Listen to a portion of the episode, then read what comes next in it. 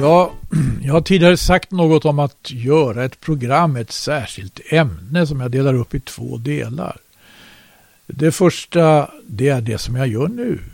Och det blir alltså ett uppehåll i min genomgång av profeterna i Nya Testamentet. Denna gång skulle det bli Hosea. Men jag väntar med det. Ämnet idag är Från Galileiska sjön till Galileo. Så låt oss börja vid Galileiska sjön. Herren Jesus var ofta där. Han for vid upprepade tillfällen i båt över sjön med sina lärjungar. Vi kan läsa om en av de gångerna i Markus evangeliets åttonde kapitel. Det kapitlet handlar om ett av brödundren som Herren gjorde.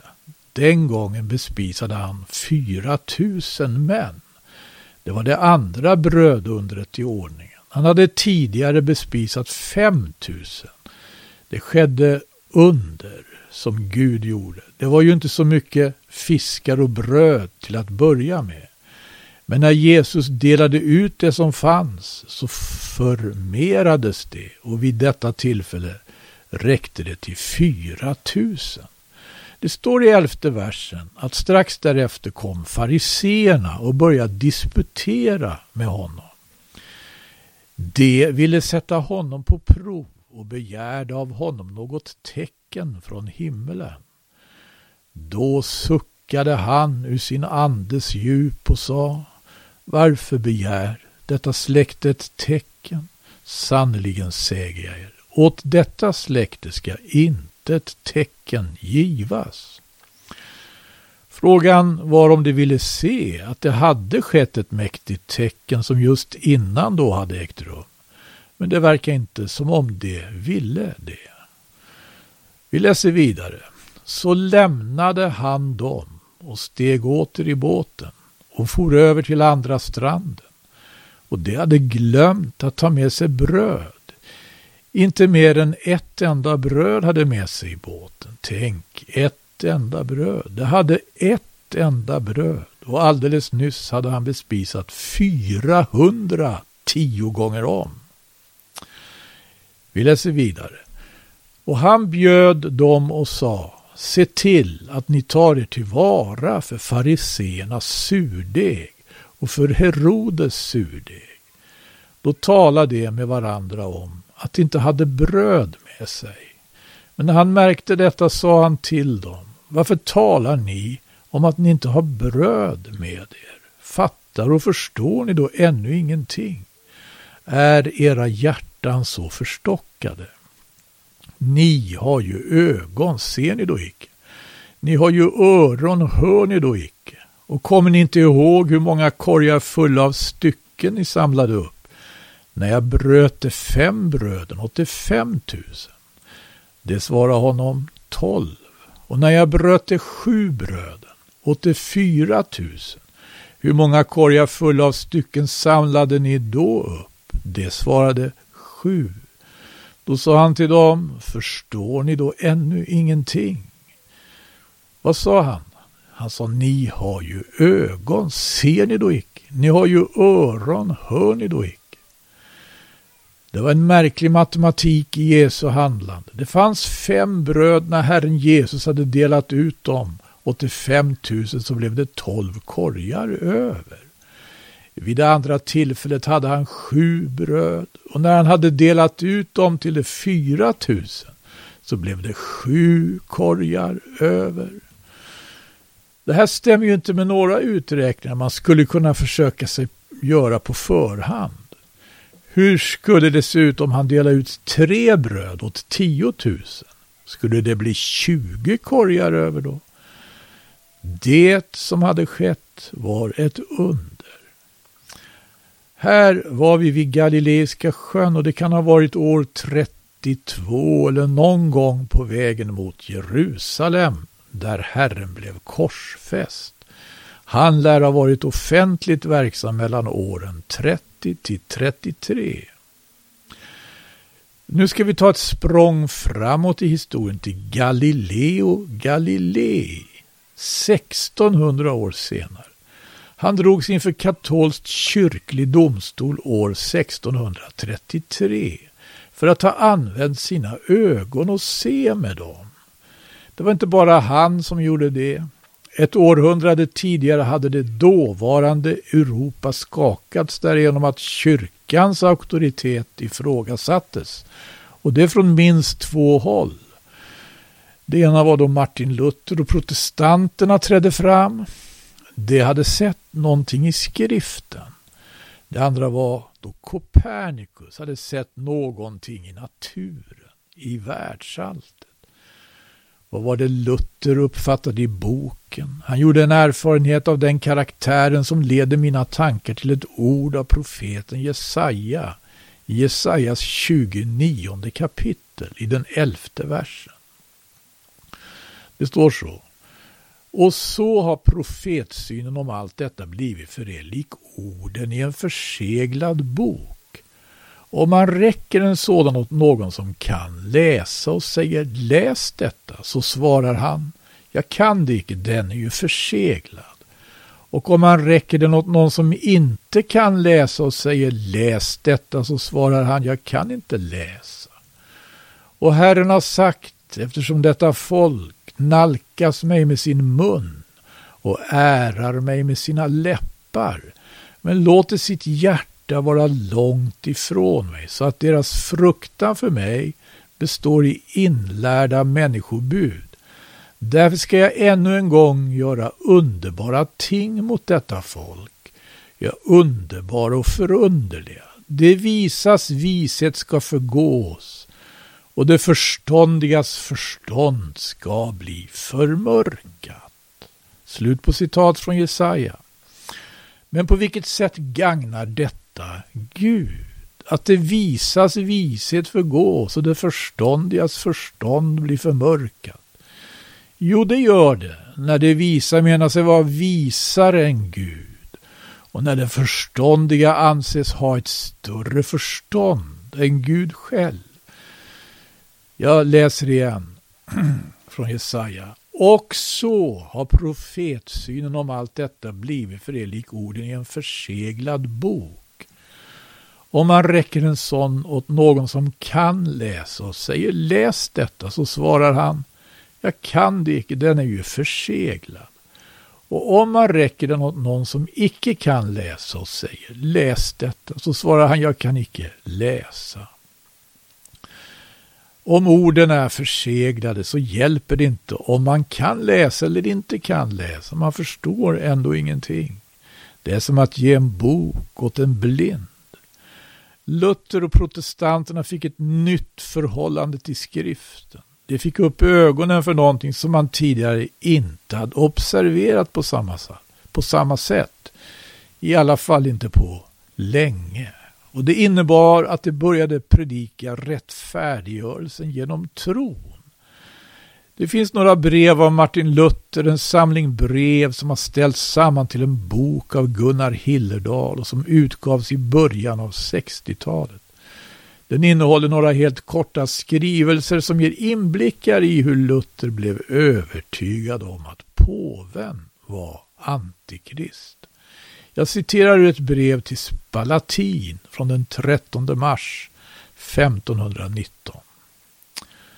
Luther skriver, jag genomgår de påvliga dekreten inför min disputation och jag viskade i ditt öra, jag undrar om påven inte är antikrist eller hans apostel.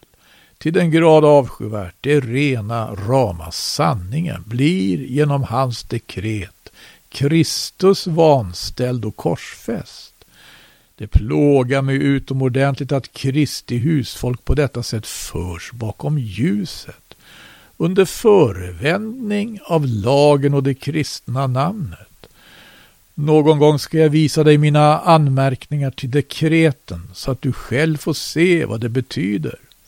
Att komma med lagar under öppet negligerande av skriften blott och bart i syfte att rycka till sig makten. Ändå förtiger jag hur andra med antikrist helt överensstämmande gärningar sker i mängd vid kurian.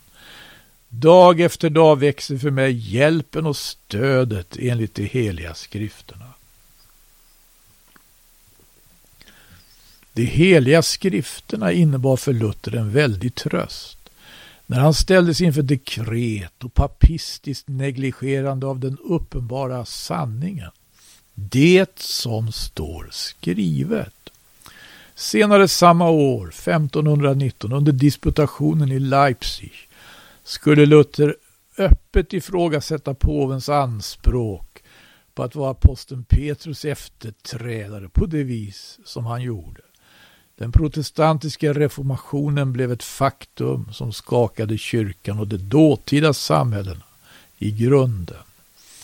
När vi kommer till 1600-talet så är det en annan, inte en tysk utan en italienare vid namn Galileo som använder ögonen och studerar fenomen i naturen och kommer fram till att det som polacken Copernicus ett århundrade tidigare hade funderat på kunde stämma. Nämligen att solen, som ser ut att röra sig kring jorden, egentligen inte gjorde det. Den stod snarare still medan det i själva verket var jorden som rörde sig kring solen. Detta koncept arbetade Galileo vidare med och det ledde till konflikt med kyrkan och teologerna. Han förmanades att inte så mycket utveckla Copernicus tankar som fanns nedtecknade i den senares bok om himlakropparnas rörelser. Galileo hade också skrivit något själv om saken. Dessa uppgifter om Galileo hämtar jag från en bok av en herre vid namn Maurice A. Finocchiaro som har översatt rättsprotokoll och brev från den tiden till engelska. Bokens titel är på engelska The Trial of Galileo. Essential Documents. Första kollisionen mellan Galileo och teologerna skedde kring år 1616. Sen dröjde det till 1630-talet och han drogs inför rätta för sina skrifter och uppfattningar. Och eftersom han satte pris på att vara en from katolik så la han liksom sin vetenskap på hyllan. Det skedde naturligtvis inte utan vidare. Hans brev röjer en väldig kamp och han suckar. Hur kan man förbjuda människor att använda sitt förstånd, att använda sina ögon? Galileo hade tillverkat ett litet teleskop som i jämförelse med det teleskop som finns numera inte var mycket för världen. Men det var så pass användbart att han kunde iaktta månens yta, planeten Venus rörelser och även planeten Jupiters månar. Och det han såg talar för att planeterna rörde sig kring solen och inte tvärtom. Solen rörde sig definitivt inte kring jorden. Men de kyrkliga teologerna hävdade att det står i Bibeln att det är vad solen gör. Det var särskilt ett ställe i Josuas bok som åberopades i den här bataljen, både offentligt och i enskild korrespondens. Det står i Josuas boks tionde kapitel något som talar för att solen rör sig kring jorden. Det var vid det tillfälle då Josua och Israel förde krig mot amoréerna. I tolfte versen läser vi. Och Josua talade till Herren på den dag då Herren gav amoréerna i Israels barns våld. Han sa inför Israel, du sol, stå stilla i Gibeon, du måne i Ajalons dal. Då stod solen stilla och månen blev stående till dess folket hade tagit hämnd på sina fiender. Detta finns ju upptecknat i den redliges bok. Solen blev stående mitt på himmelen nästan en hel dag och hastade icke att gå ned. Aldrig har någon dag, varken förr eller senare, varit lik denna i det att Herren då lydde en mans ord. För Herren stridde för Israel. Slut på citat från Josuas bok. Solen stod still, heter det. Det förutsätter att solen annars rör sig. Men Galileo hade alltså tyckt sig se tydliga bevis för att det är jorden som rör sig. Och det är något som världen så småningom har mer än väl kunnat finna bevis för och konstatera. Så är det. Men det var på den tiden en oacceptabel uppfattning. Galileo blev dragen inför den kyrkliga domstolen och fick erkänna att hans teorier var något som han hade luftat i fåfängan. Vem vill inte synas något vara? Vem vill inte komma med nya upptäckter? Men i sitt stilla sinne och för sig själv suckade han och led och sökte efter argument till sitt försvar. Han fann sådana hos Augustinus. Augustinus hade gjort klart vissa kriterier som gällde för att ompröva en hävdvunnen tolkning av skriften. Augustinus levde på 400-talet och hade en lärjunge som hette Marcellinus. Han skrev till denne Marcellinus i någon angelägenhet. Det var år 412 och han skrev på detta vis. Om förnuftet skulle befinnas motsäga de heliga skrifternas auktoritet så bedrar det bara genom att likna sanningen. Hur akut saken än är så kan dess slutsatser i detta fall inte vara sanning. Å andra sidan, om det emot förnuftets mest uppenbara och tillförlitliga vittnesbörd sätts upp något som gör anspråk på att äga skriftens auktoritet så har den som gjort det gjort det endast på grund av en missuppfattning av vad han har läst. Och han sätter i själva verket upp något som inte är skriftens rätta mening, vilket han missat, utan en egen åsikt. Han hävdar inte det som han har funnit i skriften utan det som finns i honom själv som uttolkare. Ja, det här kanske kan vara värt att upprepa. Om det emot förnuftets mest uppenbara och tillförlitliga vittnesbörd sätts upp något som gör anspråk på att äga skriftens auktoritet så har den som gjort det gjort det endast på grund av en missuppfattning. Bibeltolkningen kan alltså inte strida för mycket mot förnuftet när förnuftets vittnesbörd är alldeles för vederhäftigt. Det kom så småningom att bli ovedersägligt, det som Galileo i sin tid blev dragen inför rätta för och även blev dömd för.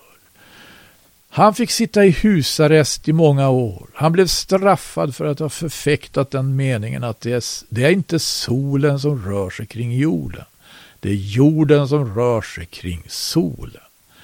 Protestanterna hade också den uppfattningen att jorden stod still och solen rörde sig. Martin Luther påminde också om Josua kapitel 10 när han hörde om Copernicus. Men trots det lät protestanterna Copernicus få sin bok tryckt på ett av sina tryckerier. Men inte utan att det infördes en liten not typ uppfattningarna som här kommer till uttryck är författarens egna och ska inte tillskrivas bokförläggaren. Copernicus och Galileos idéer var små, svårsmälta på den tiden. Copernicus hade inte riktigt sett allt som så småningom skulle komma att uppfattas av Galileo. Och Galileo såg inte allt som så småningom skulle uppfattas av andra. Och det dröjde till slutet av 1800-talet innan kyrkan retirerade. Kyrkan retirerade i fråga om Galileos upptäckter. Det blev omöjligt att hävda att det var solen som rörde sig och jorden som stod still.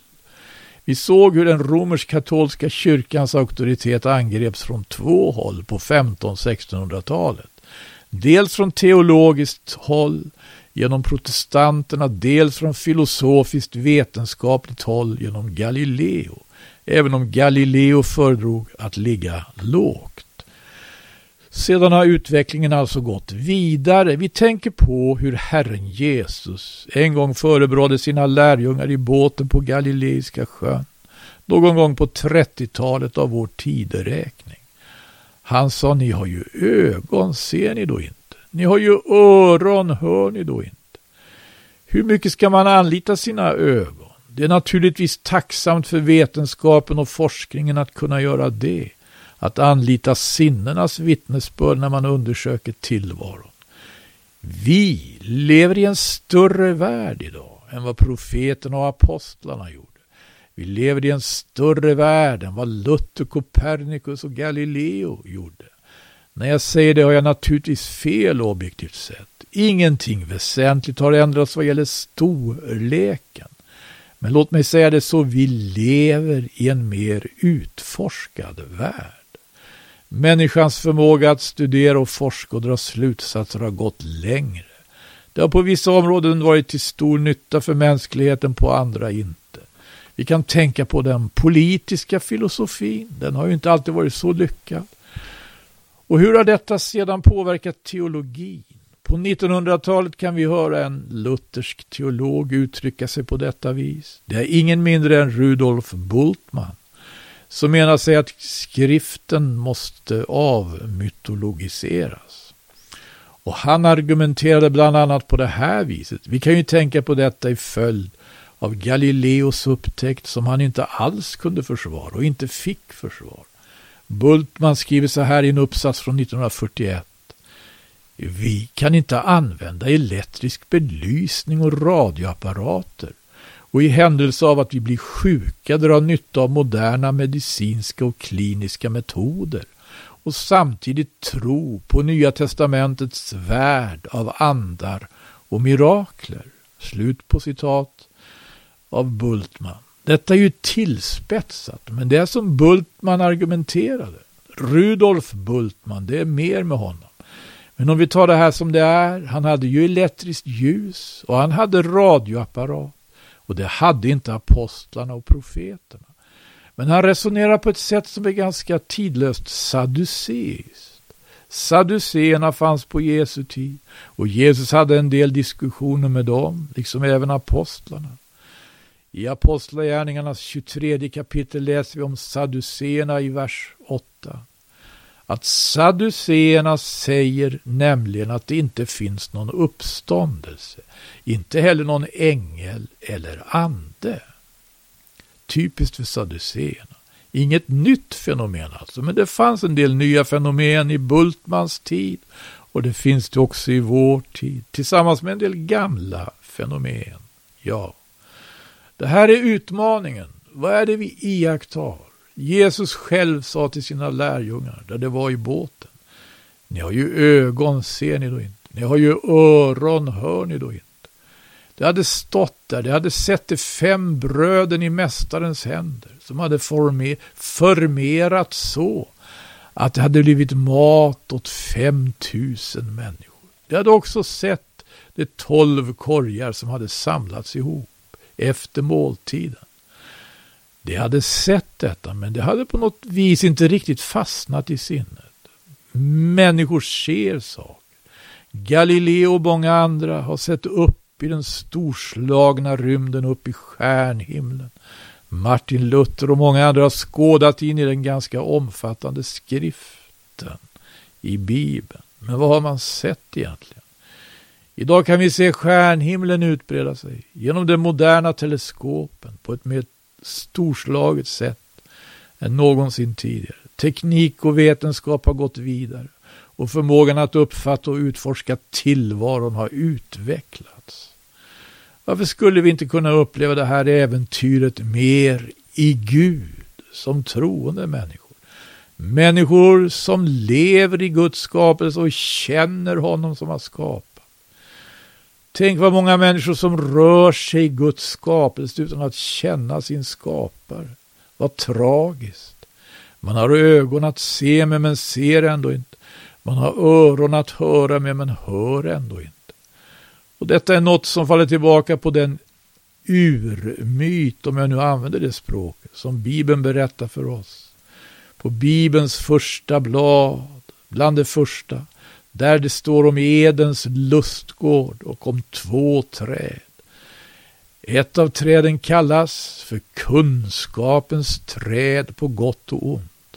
Människan har hamnat i ett kritiskt förhållande till kunskapen. Kunskapen har på ett tidigt stadium erbjudits människan på ett försåtligt vis av någon som inte alls hade rätt att erbjuda den vilket skapar en distans mellan människan och hennes skapare. Olydnaden, synden kom in emellan. Om vi har ögon att se med, så låt oss betrakta det vi har framför oss med den rätta insikten. Vi läser Markus evangelium kapitel 8 och tänker på lärjungarna som stod och betraktade sju korgar fulla med rester efter en måltid då sju bröd serverades och mättade fyra tusen män. Det de såg var inget annat än Guds under, vilket de snart glömde bort. Ack ja,